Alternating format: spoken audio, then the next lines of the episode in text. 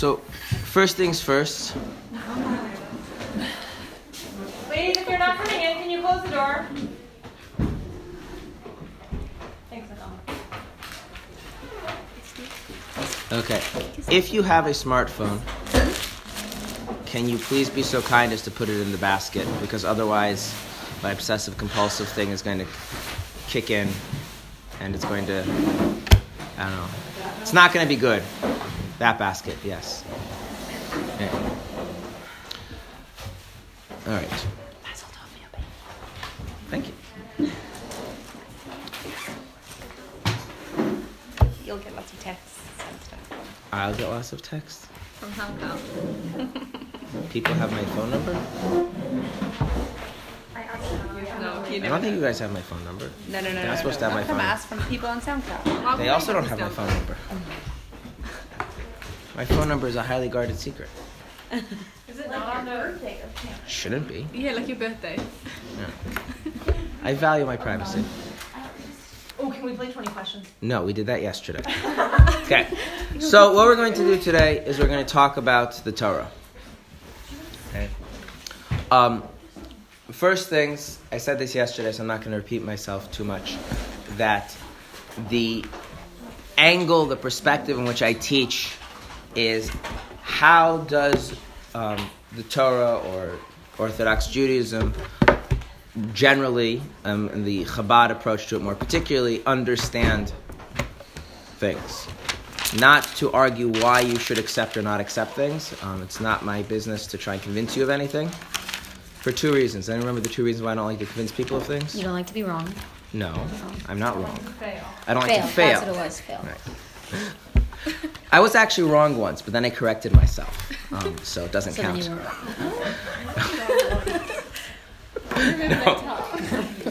Okay. Um, okay. So no, one, I don't like to fail, and trying to convince people that something is true is a good way to fail because most people are not, you know, and myself included, don't like to change their minds about things. And the other thing is that something as important as religion, connection to God, shouldn't be based on how persuasive a particular rabbi is or isn't. It has to come from a deeper place within oneself.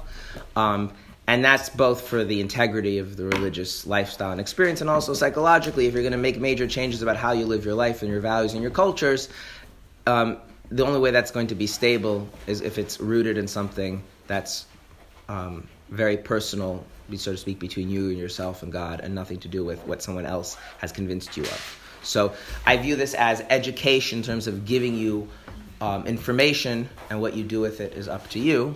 Um, so if you say, well, couldn't it be different? The answer is it could be different, but Orthodox Judaism doesn't think it's different. That's going to basically be how that goes.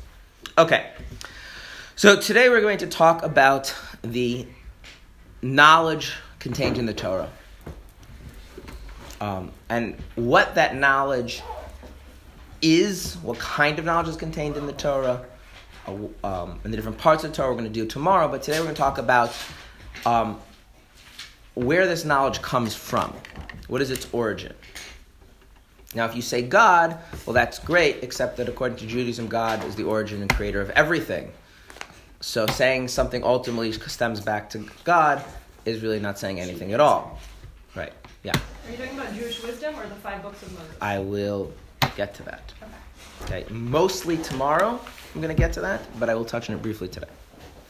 Okay, so the first thing I want to do is I want to talk about knowledge more generally, because I think it's helpful to have a framework for um, putting ideas, just like kind of like a filing cabinet in your head. Okay. So there is a branch of philosophy called epistemology, which means the study of how we know things. Okay. There are two broad approaches to epistemology. One is to think about the ways in which we know things and try and understand them by seeing when they're working correctly and bracketing when they don't work, bracketing when they misfunction. Okay? In other words, if I want to understand, using example of if I want to understand what a smartphone is, should I examine working smartphones or broken smartphones? Working. Okay. There is another view, which is that if I really want to understand how we know things, I should look at when our what when what we think we know turns out to be false. In other words, when our methods of knowing end up being mistaken. Okay. I'm not going to get into a debate of which one is better or which one is worse. Um, ultimately, there's room for both approaches. However, I do think it is more intuitive and clearer to start with looking at things as assuming that everything is working properly, understanding that, and only then, once one has kind of mastered that, one can then start modifying that and making it a little more nuanced by examining cases where things go wrong. Okay? Um, which means that for the rest of the class, we're going to assume that everything everybody knows is true, ignoring the fact that obviously that's false. Some of the things that we supposedly know are false. But we're going to pretend for today's class that everything you know your methods of knowing are flawless, it's just so we can understand how they work when they're working properly. Okay? Um, if you would like an analogy to this, when you go check your bank account online, is it possible that the information there is false? Okay? But unless you have a good reason to think that it's false, how do you live your life? As if it's true, right? So, um, and knowing that it could sometimes be false doesn't prevent you from treating it as true and so we're going to take that approach today. So I don't mean to say that people can't hallucinate, that people can't have figments of their imaginations, that people cannot be, uh, you know, I have little kids. There's plenty of things that people are apt, they know, yeah, like my, my kids know that, that somebody came into our house and stole the thing until they realized that they just forgot where they left it. Um, little kids are always convinced that someone stole their things. At least my kids are always convinced that someone stole their things. Um, so we're going to ignore the fact that we can be wrong just to understand the different ways of knowing themselves and to understand where the knowledge of the Torah comes from. Is it like or unlike other kinds of knowledge? Okay. So broadly, basically, we have four ways that we come to know things. And by knowing, I mean that there are things that are true, that are the case, and we have knowledge of that inside of ourselves. We have an awareness of that, of some kind or another. Not all awareness is conscious, by the way. Um, so, for instance, many times you will pick up your. First, right now, you just picked up, and and you you pick that cup up. Yes. Yeah. Were you consciously thinking the cup is exactly where it is? No. No. But you but you have some sort of implicit unconscious knowledge as where the cup was, and so you could, you know, move the cup. And you'll notice that sometimes um, you can see you have this kind of unconscious knowledge when you put something down, and someone moves it without your awareness, and you reach for it because you on some level knew it was there, but turns out not to be there, or where um, in the men's program they they they they elevated the floor. So it used to be there was a step, and now there's no step. So for the next few like days, week after that, what happened is that every time I walked out of the building onto the uh, side onto the the patio, I ended up like jamming my foot into the floor because I expected the floor to be about eight inches lower than it was until my body started to know that it isn't there. So I don't mean I say no. I don't always mean conscious things that you can articulate in words but any kind of awareness, any kind of in being informed about the nature of reality outside of ourselves. Okay? Now, the, the four ways, there's going to be two that are primary, which means that they are just us and reality, no other people involved, and another two which involve other people. So, two primary ways and two secondary ways. The first way are what we call the five senses. So, you can see things, you can hear things, you can touch things, um, you can smell things and you can taste things. Are there any other senses other than that? It's like 250 or something. Uh, so why do we group them in five? Anyone know why we group them? In? I don't know. Like, I think if you wanted to like medically explain it, there's like more categorical, specific senses. So like, I think like regulating your heartbeat Ah. or like being able to. I don't. Right. So I can come back. To th- there, no, you're you're right. There's a bunch of other there's a bunch of other things like where your body is in space. There's a bunch of things. The reason why these five are isolated because these things give you information about external reality.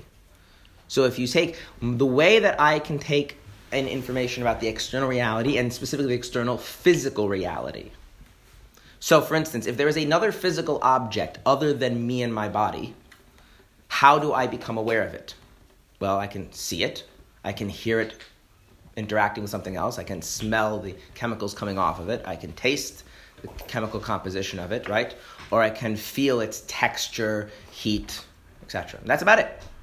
I have a bunch of other senses, but all those other ones, which are very interesting and fascinating, are more directed at me and my body. So, other physical objects, if I want to know about them, I have to use one of those five senses. But then they have different aspects, like seeing is color, shape, distance. But you get the point. Yes? Are all four of these modes going to be about knowing external things? Yes. They're all going to be about knowing external things. Yes.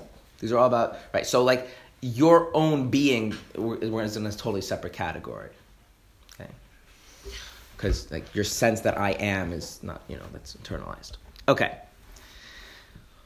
So, what are kinds of things that we know that we can't that we don't use our senses for? External things.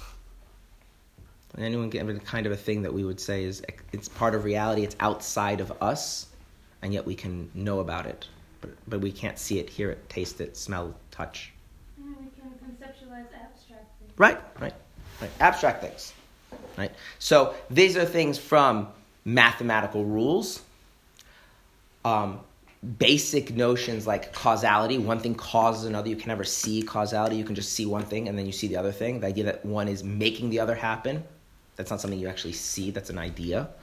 Um, moral imperatives that some things ought to be the case, like you know, well-being, and some things ought not to be the case, like torture.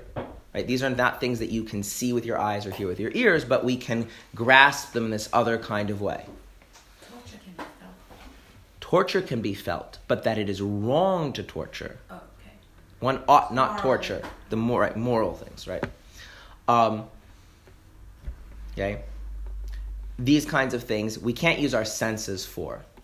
Okay, so we have this other thing where we um, somehow become aware of this, and what's very interesting is that we have a process where we can actually gain these kinds of things, and not just by someone else telling me. So, for instance, um, one of the things that that um, is very important to do with children is to tell them, or not necessarily in these words, but to convey the message that they should think about things. Why? Well, one could argue, well, if you don't know about it, well, then someone else should tell you because I don't know, right? So we're walking down the street with my um, some of my kids, and they just built a new street that has a wide sidewalk, and there are these two um, pillars that are about this far apart, about this tall, um, about every say twenty feet in the middle of the sidewalk. They're they're made of steel or some metal, and we're walking, and I'm walking, and so one of my older sons, so um, he's 10. And I asked him, why are these here? He said, I don't know. I said, okay, well, what do you think? Well, how am I supposed to know? Because he's at this age where he likes to be lazy. Um, he's learning how to be a teenager. He's prep, prepping. And um, he, he, you know, when I pushed him, he came up with all sorts of like things.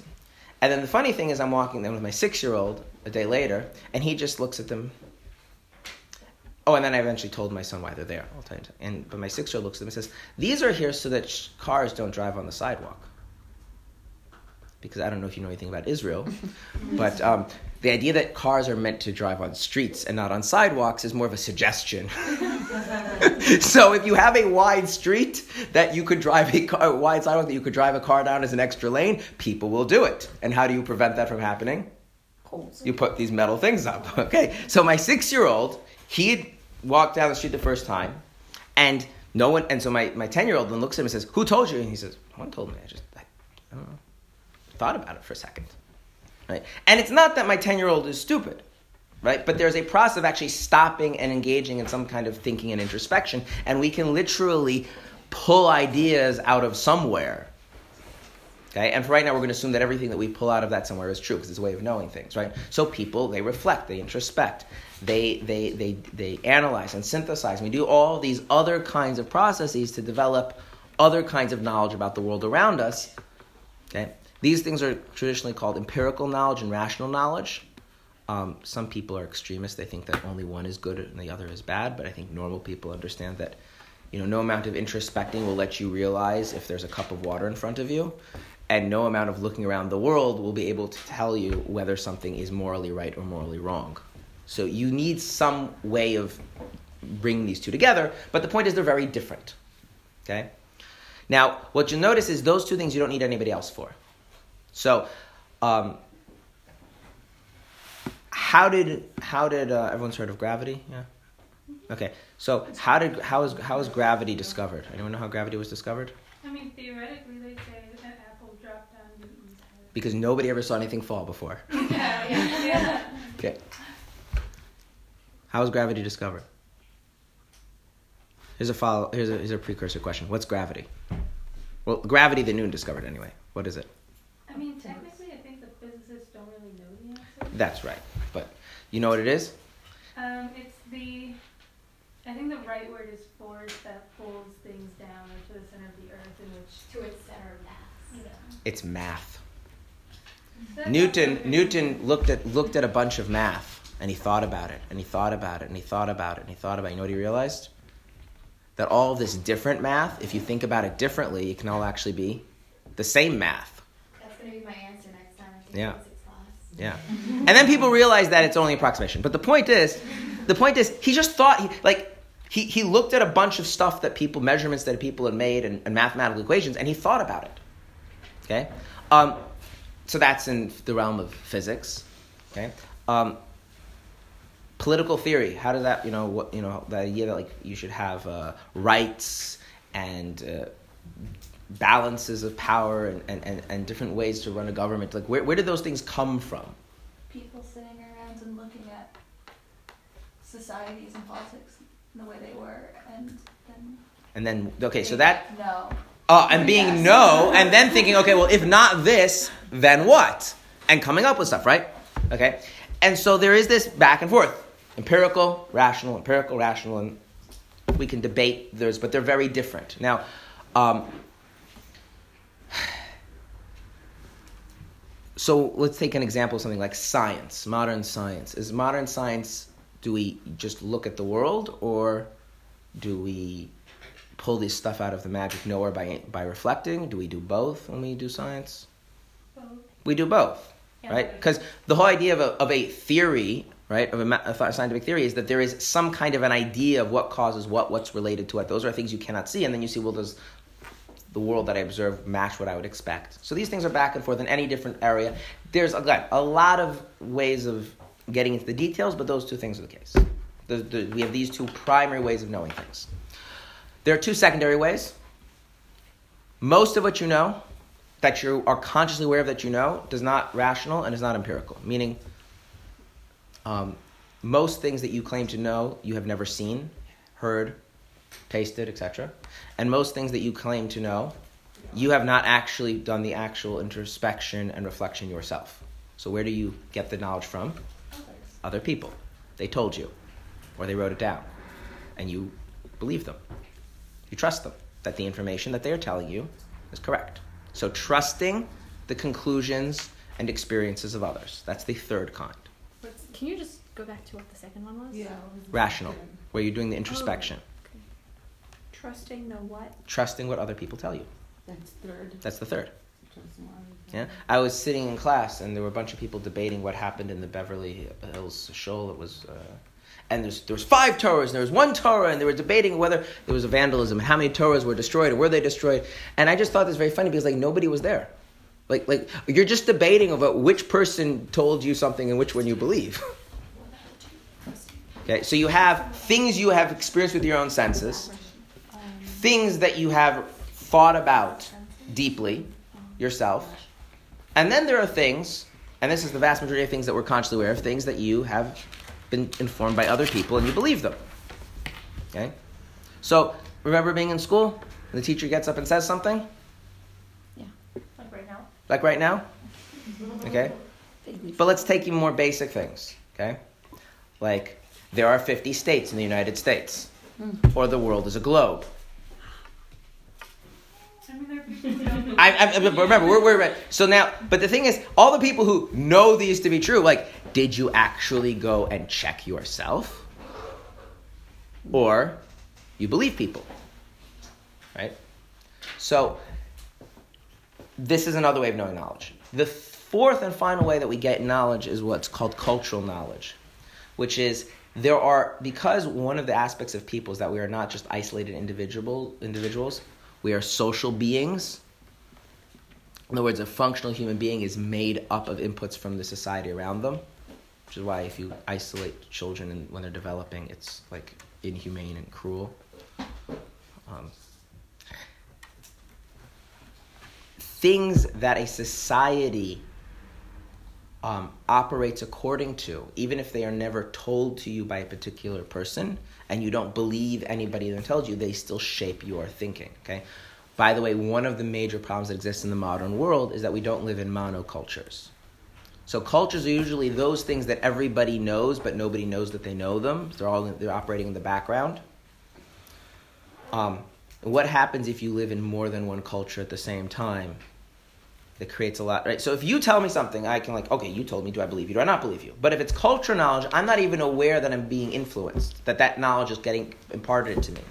And if I live in more than one culture at the same time, what does that do? One culture is imparting one set of truths, and the other part, then that creates a lot of tension and confusion, which I'm not going to help you resolve right now. Just letting you know that that's a affliction of living in a very interconnected world. But if you live in the more the more singular a culture is, um, the less you notice it. Okay? And most of the things that people supposedly know, it's not because there's one particular person that told them or one particular book that they read, but because the whole culture is operating off of uh, in ways that assumes or take uh, certain things being true, and therefore the truth of those things somehow gets imprinted into a person. And that kind of knowledge is actually very difficult to change because it's not like, oh, this person told me, and that's why I believe it. I hesitate to raise this issue again, but the whole notion of like, I know that my mom is my mom, Mm-hmm. is that, does that fall into multiple categories? Because I'm thinking of like looking at old pictures and being like, whoa, she looks like me. Or, but then I don't even know that that's her in those old pictures, and then like Okay, the so- certificate thing, like So, so, so what I'll what I'll tell you is like this: is that different different issues and different stages of development, these things all work together. And I'll just say one thing: human beings actually only have one way of determining whether our knowledge is correct, or is true or false. We only have one way, which is weird, but this is the only way we have, which is inconsistency. If our knowledge, if the different ways of knowing give us inconsistent, then we know something is wrong. But beyond that, we're, we're, we're not good. So if, if I rationally think about things and then I look at the world and those don't line up, or my culture seems to be pushing me in one way, but when I think about it, I go in and I- reach other conclusions, then I just know somewhere there's a problem. Either one of these things is wrong or there's a missing information that would make it all make sense. And so, so long as you don't have inconsistencies, you don't have this problem. So you say you know your mother is your mother. The reason why is because all the different ways of knowing, they all seem to point in the same direction, and therefore, you have no qualms about your mother being your mother. What would happen if all of a sudden you discovered a bunch of inconsistencies? I would know less. and then you could and it, once and once there in once there's a once you hit a tipping point then you go into doubt. And then from doubt to skepticism and then from skepticism to outright rejection depending on how inconsistent things are. Mm-hmm. Okay. But that's a separate discussion. The point is that these, these different ways of knowing. Now why do we have to have these different ways of knowing? Because the different ways of knowing cover different things and they each have their own advantages and disadvantages. It's like just using the senses as an analogy, it wouldn't be good if we, all we could do is see and not hear. It would be, it's an obvious deficiency in sight. Give me an obvious deficiency. Why it's good? To, why hearing has is better than seeing. It's not always better, but in certain sense, yeah. You can only recognize things that are directly in front of Yeah, you. yeah. Seeing is one. Seeing three dimensionally is is one directional, and you can see all around you, but you have to have eyes on the side of your head, and then you can only see two dimensionally. So if you want to see three dimensionally, you have to have one direction. Um, whereas you can hear in all directions. Also, you don't need a direct line of sight for hearing. Right. Sometimes that's a bad thing when the neighbors are doing construction. okay. Um, seeing though, seeing is much better than hearing because in seeing you you there's an immediacy of categorization. When you see something, your mind immediately categorizes as to what that is. Um, whereas when you hear something, there's a lot of vagueness, which is why that if you hear a sound that you've never heard before, you are completely clueless as to what it, what made it. Um, and if you hear sounds that you've heard before, if they're even uh, your mind will assume that it's made by the same thing that you're familiar with, even if it was made by something entirely different. So our, our knowledge of the world through hearing is very associative, whereas our knowledge of the world through seeing is much more direct. This thing is there and it's like this. Where if I hear something, It's a lot less. Yeah. Um, I'm not saying the overall one is better than them. I'm saying that there's each one each one has advantages, and so obviously we'd like to have both. Yeah. I'm not hundred percent sure, I guess, exactly what I'm trying to ask here. But like with Nora's example, Mm. uh, and you saying that when you discover inconsistencies in what you knew, that that's when you realize that what you thought you knew you didn't know. But what if, in contrast to that, you discovered new information that didn't necessarily conflict with anything previously, but it was just like very startling information and your body reacts in the same way, though it's not going against like an intrinsic truth you already knew. Yeah, that's that's that could happen. I mean, I don't want to spend too much time on, on, on, on that because that's getting to the fact that we're not just knowing beings. There's other sides to us. I want to focus basically on the ways that we know and assuming they're working correctly, but you are right. There's a whole other aspect of familiarity, which is not really knowing per se, and when we expose something that's unfamiliar, if it doesn't contradict, that also creates discomfort. Okay. Um, okay. So let's think through why are these different four ways of knowing each superior to the others? So let's run. The, so first off, why? What's better about empirical knowing, knowing through your senses, than any other kind of knowing? Why is that a better form of knowing? Because you kind of do it on your own. Okay, but but the doing it on your own usually comes from the fact that we think if you're doing it on your own, somehow it's more reliable. But that goes with the, the, the thing. I want to bracket out reliability. So let's assume everything's working No, I mean, properly. Like, I mean, like familiarity of like you. Like, But why is that better? Why does that give you more knowledge? Or why is that knowledge better or superior kind of knowledge? Experience. What? It's personal. And therefore, You remember trust it. it more. but that's going back to reliability. I'm saying take out the reliability remember it It matters more. It matters more. People don't walk into walls. I've done it before. Okay, but I, I meant that as a normative statement, not as an absolute statement, right? In other words, nobody's like, well, there's a wall here, and I know I can't walk through. I'm going to do it anyway. Like, like, like, they're just not. That's not right.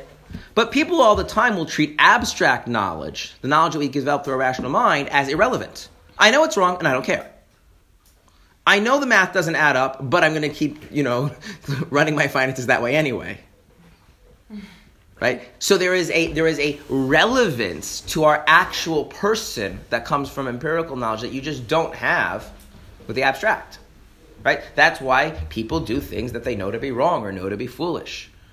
Even as they're sometimes consciously thinking about how it is wrong and bad idea for them to do it right? Um, but you know as you feel your hand burning as you move it closer to the fire, like like it's very clear what you're doing. Um, now, a person might ch- choose to burn themselves for some God forbid reason, or a person, but but but as you feel, it's like okay, if I continue moving my hand in the fire, it's gonna like it's burning. I can feel that, and so like I'll pull it out. If I don't want it to burn, I'll move it in. But I'm, there's no, there isn't this d- disassociation and detachment from the knowledge that occurs in abstract knowledge. Can't you appreciate that more? What? Or what that makes abstraction more special? Oh, but then you go the other way is that abstraction has a far broader reach, because you in abstraction you can the, the, you can you can know things that are not here, they are not now, they are not uniquely related to your experience. So the range of what you can reach through abstract knowledge is broader, but the trade-off is that it's less relevant, it less impacts you. So it'd be nice to have some kind of synthesis of the two. Right? It's very hard. Like I can, I can, I can, I can come to appreciate, you know, why something is important, even if it has no relevance to my life abstractly. But it's never going to have the same degree of immediacy as like not walking through a solid wall. I mean, the, the wall's there. Okay. What about trusting other people? Why is that better than all other forms of knowledge? There's only much information you as an individual can collect. That's right. You have more people, you have more information. Yeah, breadth. It, it, it's even more breadth than than than with the abstract. The downside of the information is from other people that you trust. And again, we're going to assume that everything is true right now. So what's the downside of that? It can be wrong. That that's the trust issue. We're assuming don't- You don't know much. You don't- about a specific topic. Like having electricity. You know, we had a, had Right. The thing is that you don't really know what you know. In other words, if you've rationally thought something through in your own mind, you understand what you understand. Um, if you've seen it, you've heard it, you have. But if someone told you and you believe them, you can repeat those words with all conviction and you know it to be true. Then someone can ask you a follow up question what that means, and all of a sudden your mind goes blank because it turns out you don't know beyond literally the words that they told you. Right? Which is this I love doing this to people. People will say say something quite emphatically as if they know what they're talking about, and then you ask them what that means. You know, like the economy isn't doing so, and you say, "Well, what's the economy?" like forget well, forget how the economy does anything and what, what it means it does well. Like what is an economy? You know, like like the thing, the chart. So you mean the chart is going down? That's, that's all you mean is that line that they show you on like you know CNBC is going down. That that's all like, and then it turns out that people don't know stuff. Now this is not unique to other people. It's true about me. It's true about everybody, because um, there's one of the great Jewish philosophers actually said that when we say that God is one, we have the same problem. We all say God is one. We say Shema Yisrael Hashem Elokeinu Hashem Echad. And if we ask a follow-up question, what do you mean by one? Um, we stumble into all sorts of ridiculous and sometimes even heretical things because we don't really know what we're talking about. Uh, I don't know where it is. I think it's a video, but like there's like people who are experts in the field and they ask them those kind of questions. I think they get stumped after like whatever their answer is, and they say, "So what is that?" And you can only go to like five degrees. It's interesting. It's very right. It's a, and so whereas if you actually spend a lot of time like rationally thinking things through, you don't have that problem. To the, because what you're doing is you have one of the things about rationality is really deconstructing. Like, what is love? And you say, oh, well, love. Okay, well, what is that? And like, what is that? And like, like, you really have to. Now, one of the problems here is that as you go deeper and you really know what you're talking about in rational stuff, it becomes harder to communicate to someone else because you have to start developing your own kind of internal language for that and you get to a point where the words you're using now have a richness of meaning to you that to other people and then that's where you get things like jargon from where a word means one thing to everybody else but to this select group of people it has a much richer and deeper meaning okay yeah Is the issue between like your abstract knowledge and the knowledge you get from others? I recognize that like sometimes you really don't get it. But like are there also aren't there also times that you might get it just as much but you just don't have the words to explain it yet? Like you you can know within yourself. Like I have a sense within myself of what the economy is, let's say. But I, that doesn't mean that I'm capable of explaining it. And even like great there are professors in universities who clearly are very capable in their fields but have not any morsel of ability to explain to another person what it is that they're thinking about. Like that's So- not, it's not that they don't know it. So, the, so the so so what you have to realize is, and I don't want to get too much into this, is that there's different ways of knowing because there's different dimensions to knowing, and they are lacking in knowing in a particular dimension. The ability to articulate something is an aspect of knowing. Now, you can, if you don't have that aspect of knowing, you can still do a lot and know in other dimensions. Like something can be very tall but very thin. Right? The, th- the height of something doesn't relate to the thinness, so your ability to know something in a way that you can articulate to yourself or to others, which is an aspect of knowing and a very important aspect of knowing, is not the only dimension of knowing.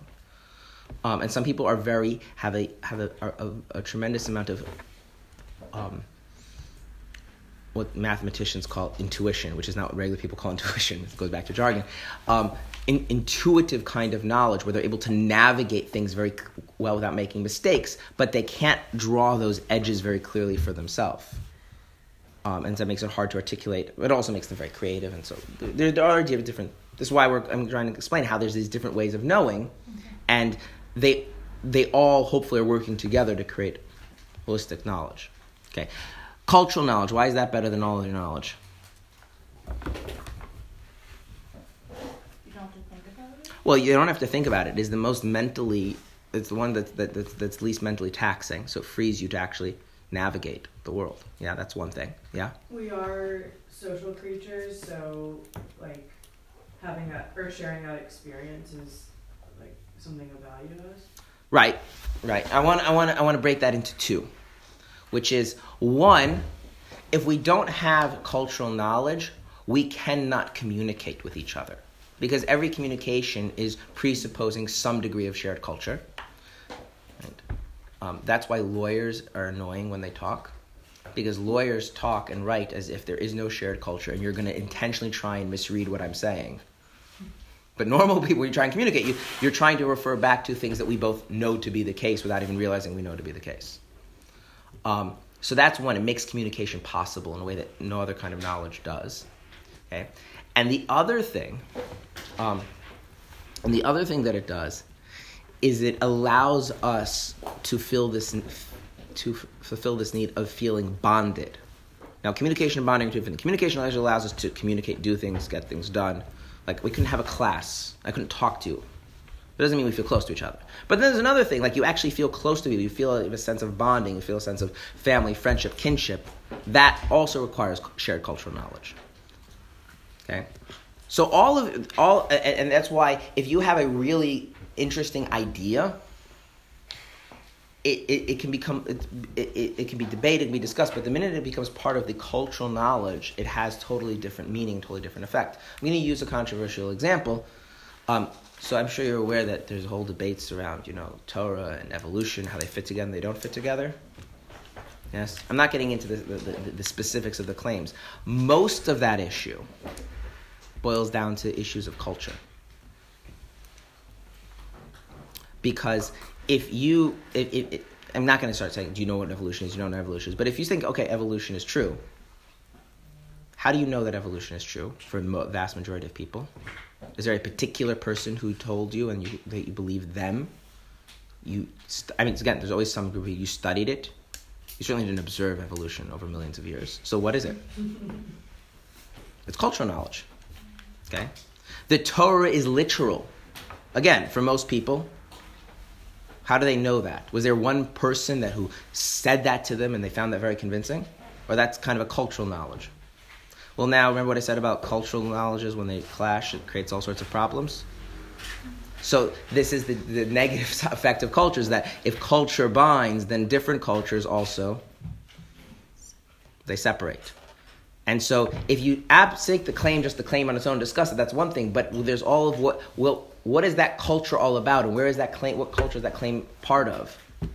And so it carries a lot more weight and a lot more baggage for good or for ill than just the particular knowledge itself. Okay, that's what allows people to like create coalitions and politics and all sorts of things like that. Okay. Not be able to. What? Or not be able to. well, it's the same thing. Right? So what I want you to see is that these different ways of knowing, that none of them are better or worse than the other overall. They each have their advantages and disadvantages. Okay. So the knowledge of the Torah, and by Torah here I do not mean merely the five books of Moses, but the entire written and oral project, which we'll go into detail tomorrow, is that knowledge that human beings achieved through rational introspection? Is it knowledge that human beings achieved through observing the world through their senses? Is it knowledge that human beings absorbed through their culture, or is it knowledge that human beings know because someone told them and they believed them? Which one? Composite. The answer is none of the above. There is a fifth kind of knowledge. Okay. Why didn't I include it in the list? Because it only fits for the For Torah. dramatic effect. No. No. I can I the, it, it does only apply to Torah, but that's not why I included it. It is excluded it. And dramatic, I always find something to be dramatic about. That's it. No, the reason is because we all appreciate that all human beings have absorbed knowledge in all four modes. Some of us are better, some of us are worse, right? And we understand that if, let's say, someone has no sensor, their senses don't work at all, right? We, we all understand there's something wrong with that. If someone can't see, hear, taste, smell, like none of, the, none of those sense perceptions work, there's clearly something wrong with that. We all understand that if someone is not able to engage in, in any kind of rational introspection and reflection, there's something wrong with them, right?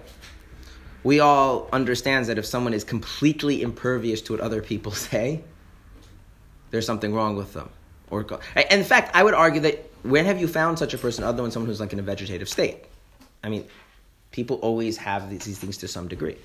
But the fifth method of knowing is something that most people actually do not partake in. They don't do.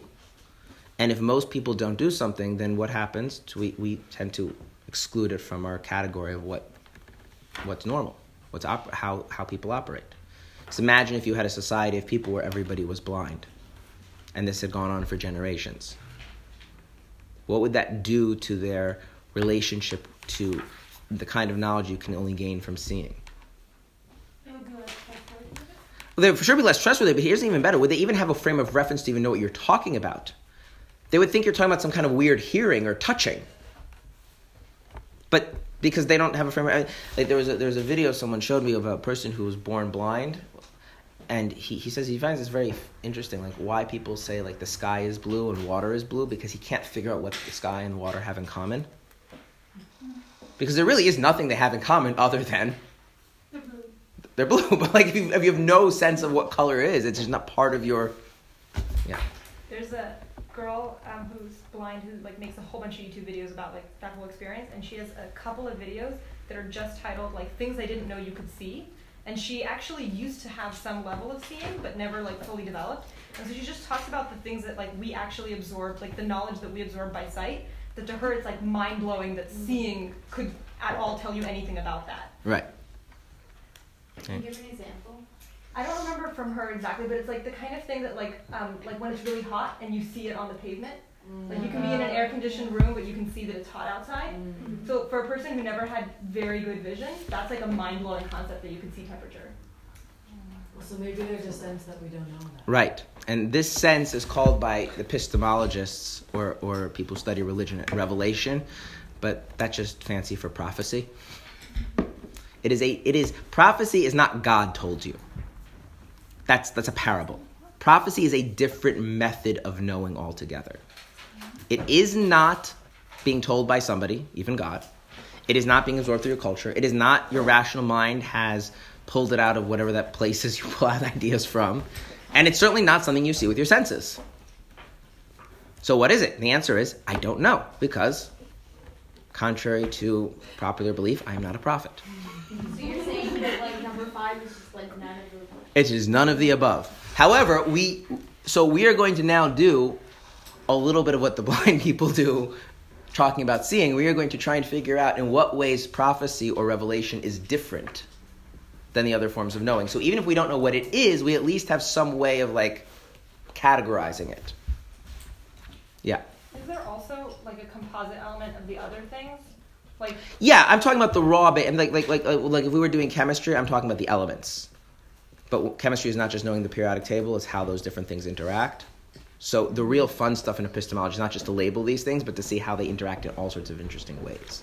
So yes, the four modes can interact, and if you introduce the fifth mode, it also interacts with the other ones. So for instance, most prophets, when they're having prophecy, it is also accompanied by wait, these other kinds of knowing, but it's don't That was my question. Oh, knowledge is made of. The, Sorry, I, I meant to ask with like Jew- Jewish knowledge, Torah, whatever. Like I feel like some of my Torah knowledge is trusting others. Some of it is cultural. Right, but I'm not talking about I'm not talking about your Torah knowledge. I'm talking about where where is the origin of this knowledge to begin with. Before, like without anyone else accessing it, you're saying. Yeah, like how do people like like gravity? We can tell. Like, what is the genealogy of how people came to know about gravity? What is the genealogy of how we know that Jewish men are supposed to wear the, the fringes? Where does that come from? But like Abraham experienced it before his eyes the stories without getting prophecy that they happened What- to him. Like he like that was like that's part of the Torah is Abraham living his day to day life or not day to day life, but like you know. Well, But he was there for it, so he also knew it by Well, this goes back to something we did, and I apologize for the new people in the questions and answers, where we would discussed how the Torah has multiple interpretations. Okay. So when Avram lived his life, did he live it the way Rashi said he lived it, or the way the Ramban said he lived it, or the way the Ibn Ezra said he lived it, or the way the Rashbam said he lived it? Because he only lived one of those ways, but the Torah contains.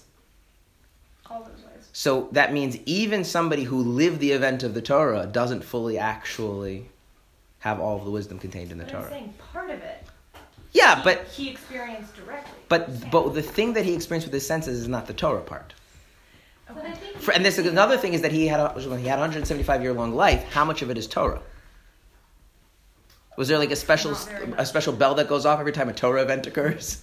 I think that like just because you have interacting features doesn't mean that it's like one. It's not that it's more correct because it was like one, two, and three were used. I think that's an important part too. But also in that if there are compounding variables like they're interacting with each other or multiple ways of understanding it, like I I think that that's just each, that's still using each element. but- Yeah.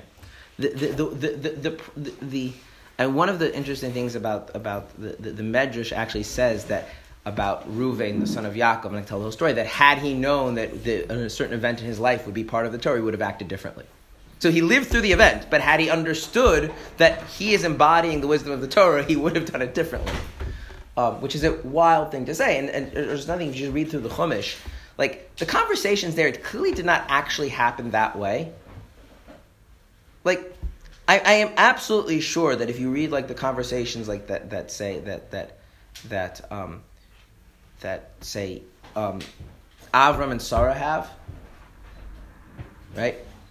There was probably more dialogue. Right? There's only there's only like I don't know maybe maybe six sentences in the whole Torah uttered between them. They were married for a long time. They probably said stuff. There was probably preludes to those conversations, follow ups to those conversations, but those are not part of the wisdom of the Torah. So again, the people that even embody those things, and again, these historical events happen, but the wisdom of the Torah, the knowledge the Torah is containing, is not just the human experience of those people that that, that was there. Yeah. So, prophecy isn't something that's like given to you. It's basically tapping into an additional sense. It, right. So through like the same process that somebody could have like a cochlear implant or something Mhm. done to give them the ability to hear through working on yourself and refining yourself, you can unlock that sense. I- exactly, which is the prophecy is a feature of human beings, not a mar- miracle that God does. Now, God can prevent you from achieving prophecy. Like it's like if God really doesn't want you to like come up with an idea, He can stop you from coming up with an idea. But we understand that coming up with ideas is you utilizing your human potential. So there is a human potential that is implicit in everyone. Very few people ever access it. Okay, so first off, I'm going to run through very quickly, and if anyone's interested, in, wants more information, there's a book. Where is the Rambam here? Where's the Rambam? Over there. There's books there called the Mishnah Torah, which are all the laws of the whole Torah. If you get the laws, the foundations of the Torah, starting from chapter seven, you get the laws of prophecy, and so it tells you all sorts of stuff about prophecy. But a few basic things. Number one, the kind of knowledge that you have in prophecy is um, intensely relevant and personal. In other words, going back to like physical things, people don't walk into walls knowing that it's a wall, right? The the amount, the immediacy and relevance of prophetic knowledge, it far surpasses the immediacy and relevance of empirical knowledge. So much so that when most people experience it, they are not functional human beings. It overwhelms their ability to navigate the world. It's like if you see, like if your senses get overwhelmed, you see a bright light, you can't see anything else. It, whatever the knowledge that impact that that that is received in prophecy, the knowledge that you gain in prophecy, it the experience of gaining that knowledge is so immediate and so powerful, it completely overwhelms the person. Um, and its sense of urgency and relevance doesn't disappear, doesn't fade over time, which is something that we didn't talk about. How, like, even if you have empirical knowledge, as as it's only that that relevant in the moment, but as you move away from that situation, it fades into the background. Prophecy, prophetic knowledge doesn't have that. So if you had a prophetic experience seventy years ago, it would be as impactful and as relevant now as if you had just received it a second ago. Yeah. I'm, I don't know if you'll get to this, but like, so why haven't I experienced? I'm going to get to that. Okay. Okay. It's not just you, it's also me. Yes. If that's the case, then why do we read about prophets who who didn't rush to reveal their prophecy? So I will give you an analogy. Um,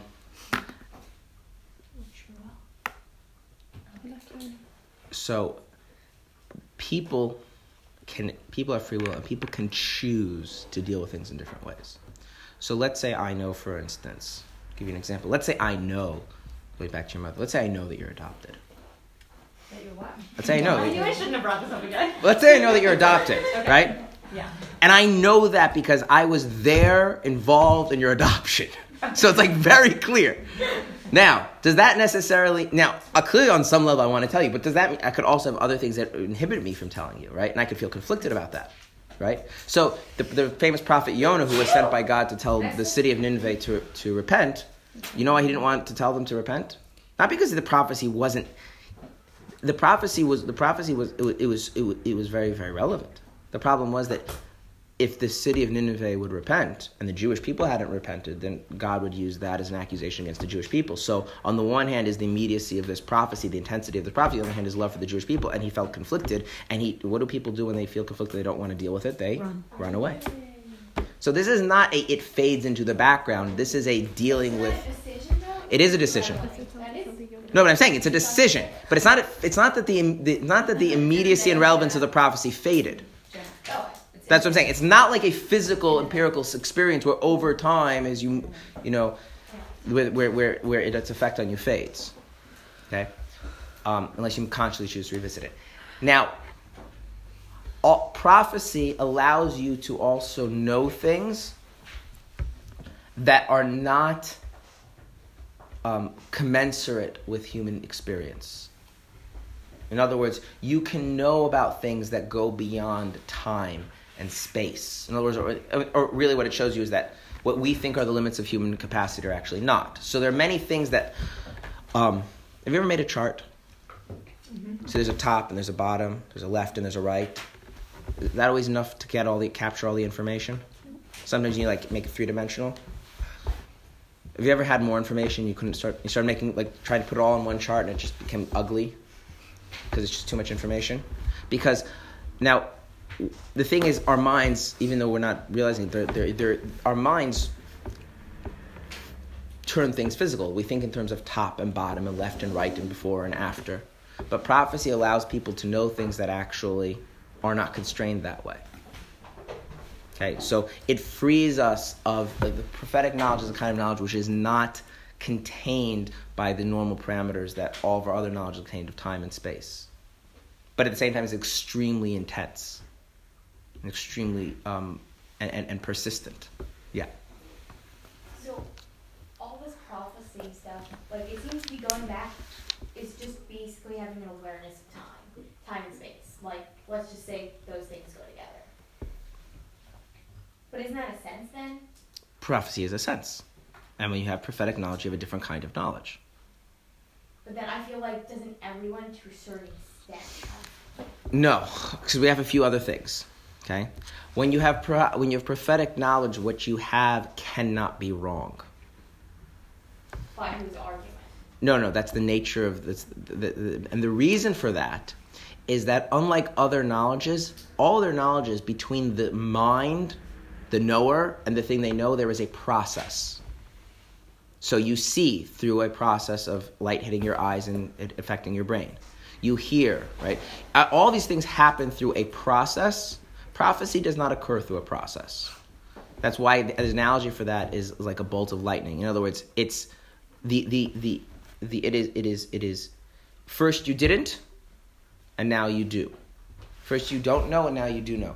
And there is and, and the way it's described is like it's a it's a, it, it's it's it's if all other knowledge is like you have to eat with like a fork, this is like you're touching the food with your actual hands. There's this directness. degrees of separation that we can't see or comprehend that What? think is prophecy.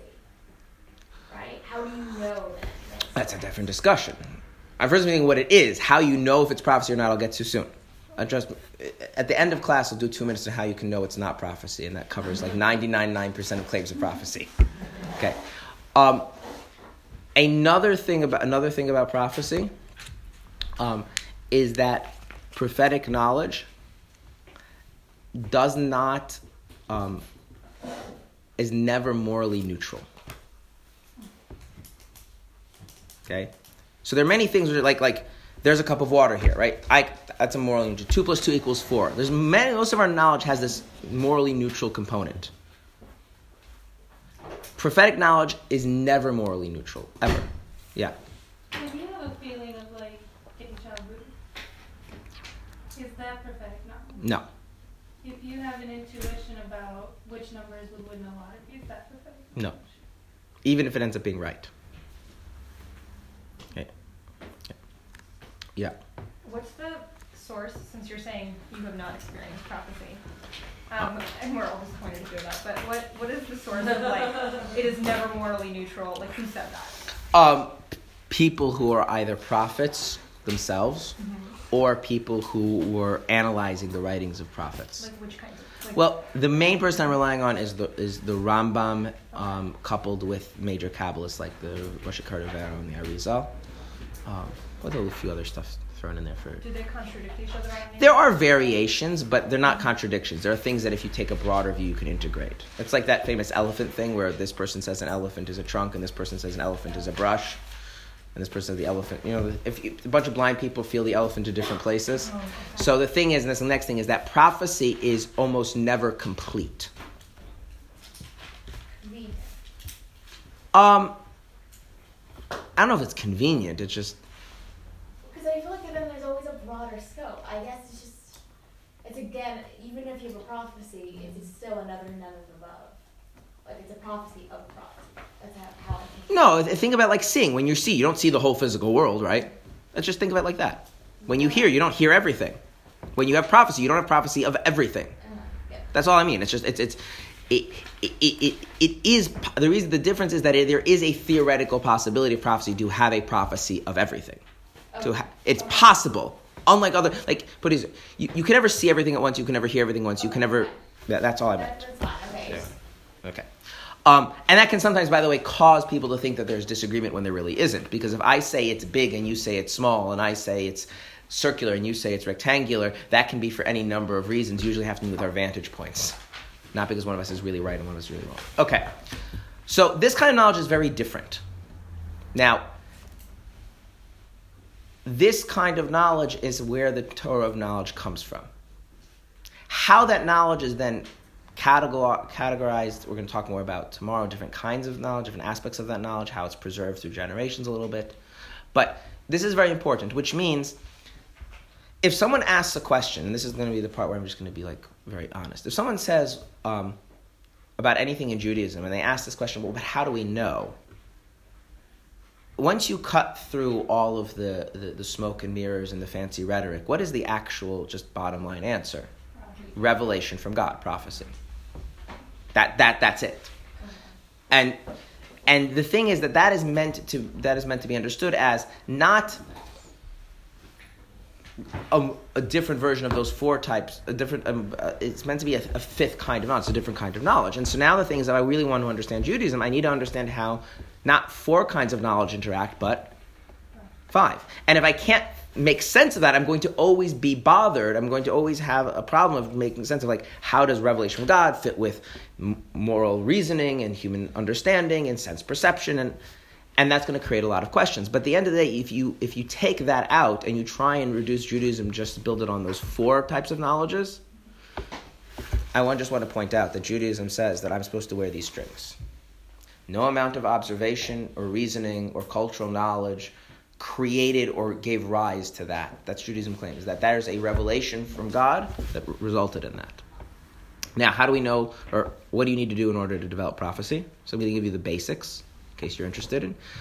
Um, number one is you have to never give in to your animalistic side ever. Or to be more accurate, you have to be not just able to control your animalistic side, but um, have s- such convictions that you could never give into your animalistic side. Like people say, oh, I could never do that, but it would have to actually be true. You could never give into your animalistic side. Your sense of, for lack of words, morality, spiritually, spirituality, whatever word you want to use, is so rich and so clear and so personal that you could never give into your animalistic side. If you can give into your animalistic side, you cannot be a prophet. It's like you can't see without opening your eyes. So, so like Moses smashed the the Ten Commandments. That doesn't mean it's animalistic. What what is animalistic? Animalistic um, means that you are driven by what makes you feel good in the moment over a moral imperative. Um, and so, actually, because of that, we now, if we take that in context, so clearly the Torah does not understand that he just threw down the tablets because he was frustrated. There has to be some understanding of where that was coming from. Okay, um, that's one thing. Another thing is you cannot be prophetic if you are ignorant, because just like running presupposes walking, the prophetic knowledge presupposes a developed rational mind and an informed rational mind. That is the, the, the bedrock it works off of. Because in order to develop prophetic knowledge, the catalyst for that is reflection, pondering.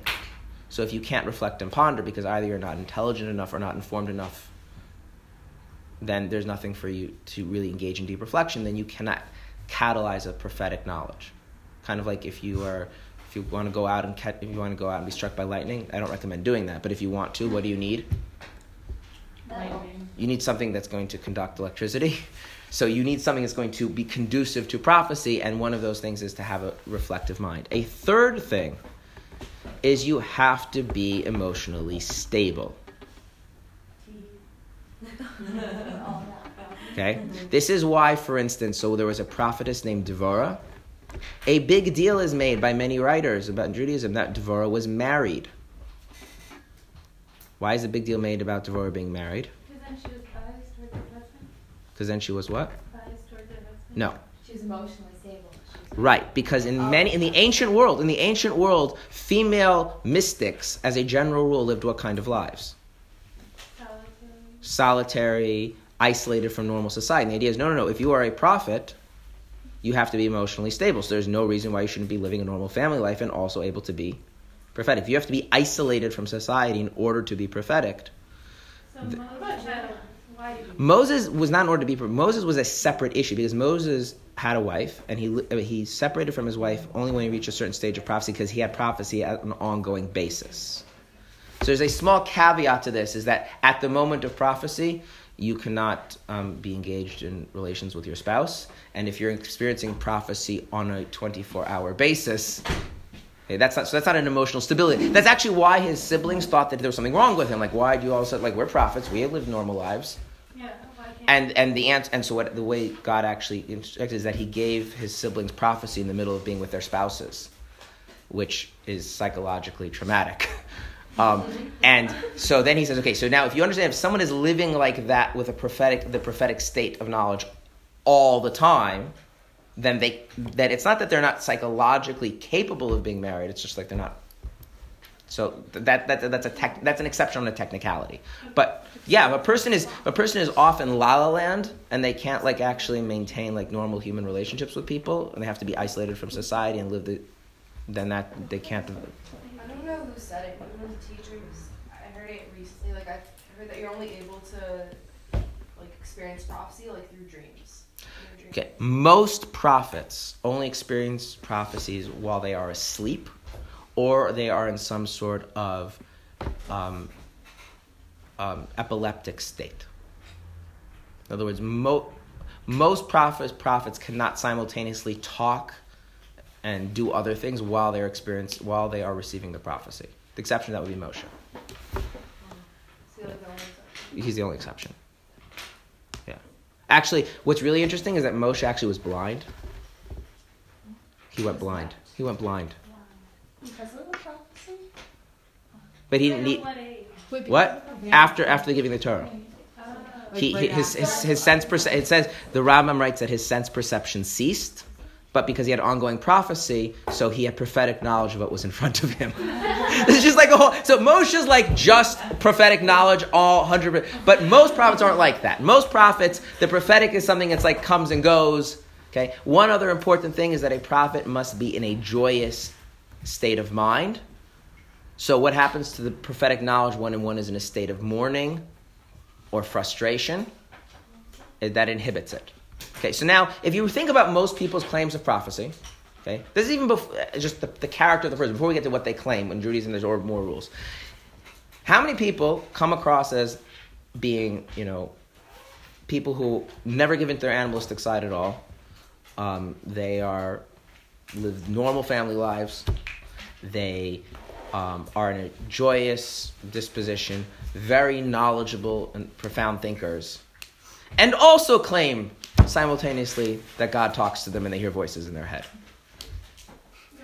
Very few. Now, I just want to be clear. There are more laws in Judaism for ascertaining whether someone is actually a prophet or not. Okay?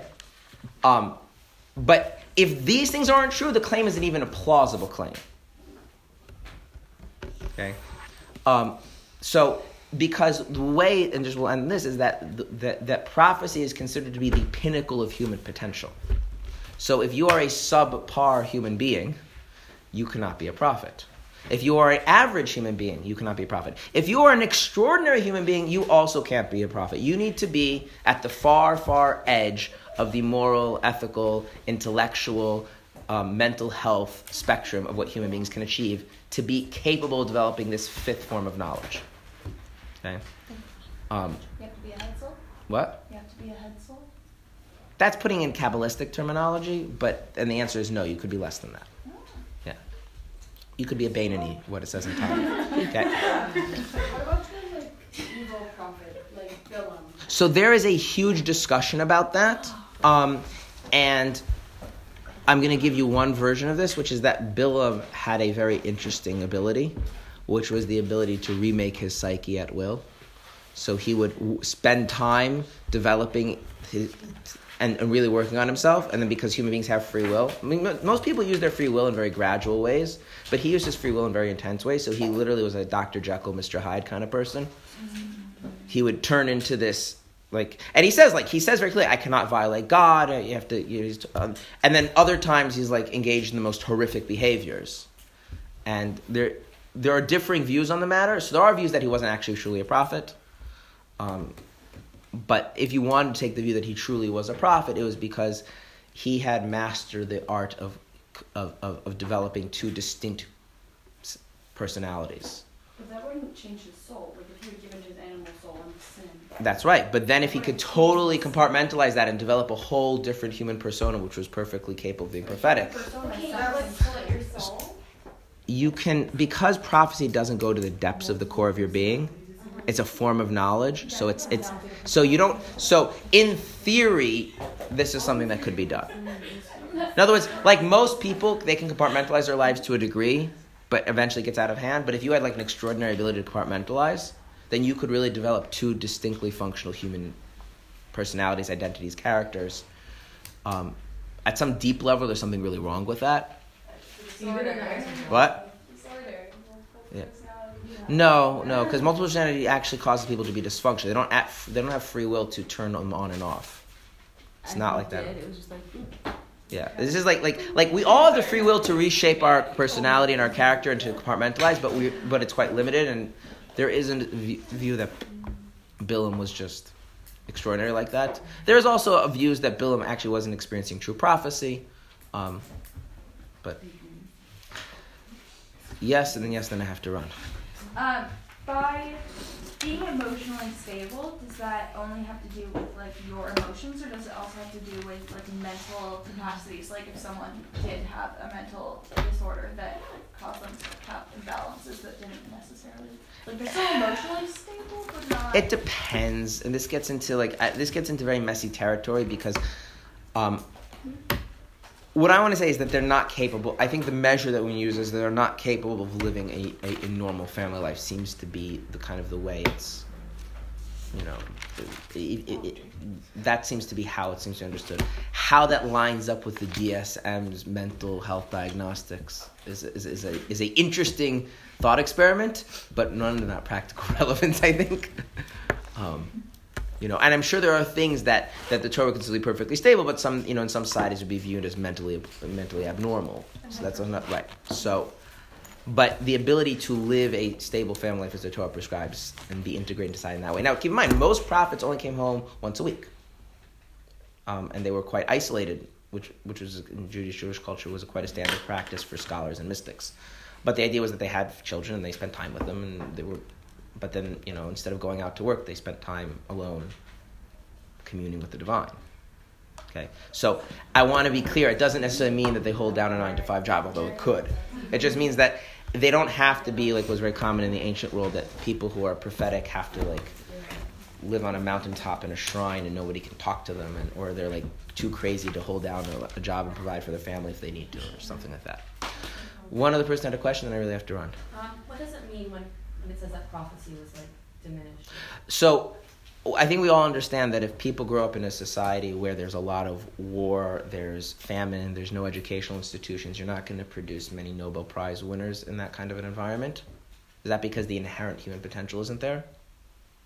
Or because But it was, it was like said as a statement. so that so is no longer. so so right, but like most statements in Judaism, you have to know all of the relevant statements. There is no law that says prophecy has ended. In fact, the the, the Rambam actually mentions people by name that he knows were prophets. Um, but the availability developing this is when there is no temple, when the Jews are exiled from their land, is extremely difficult. And even those who do achieve it achieve only minimal levels of it. I think the Rebbe had prophecy. So it's a prerequisite to be a Chassidic Rebbe to be able to be to be prophetic. That's just a flat out thing. Going back to the Baal that you, someone is a true Chassidic Rebbe, as the Baal explained what that means, they would have to be prophetic. Yeah. Also, to be a Kabbalist, you have to be prophetic. Like if someone is a real Kabbalist, then they're they, if there's someone who reads books of Kabbalah like me, that doesn't mean. But if you're like some like the Arizal, the Ramak, or any of these famous Kabbalists, they are making a claim to prophecy. If you read the books, like the first thing they say is like they, they're prophetic.